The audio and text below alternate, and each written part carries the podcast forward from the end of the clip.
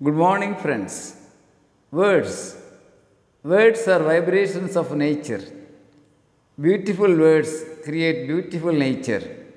Ugly words create ugly nature.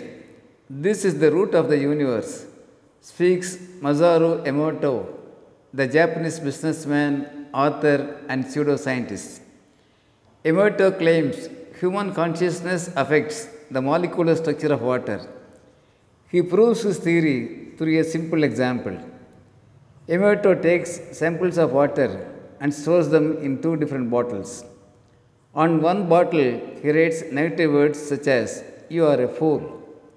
And on the other bottle, he writes, Thank you.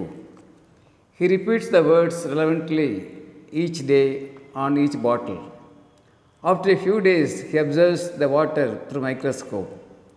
He finds the water sample with negative words has a negative formation of cells. But the water sample with positive words has formed a beautiful crystal. Friends, now we understand words affect water. 60% of our body is water.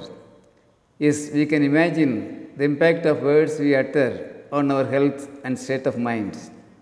Also, we can realize the power of words we speak and how they literally shape our reality. Every word has energy frequencies, speaks psychology. Friends, let's use positive words to ourselves and to others and make life so positive, so energetic, so meaningful. Thank you. Aranga Koval, Director, Shibi IAS Academy, Coimbatore.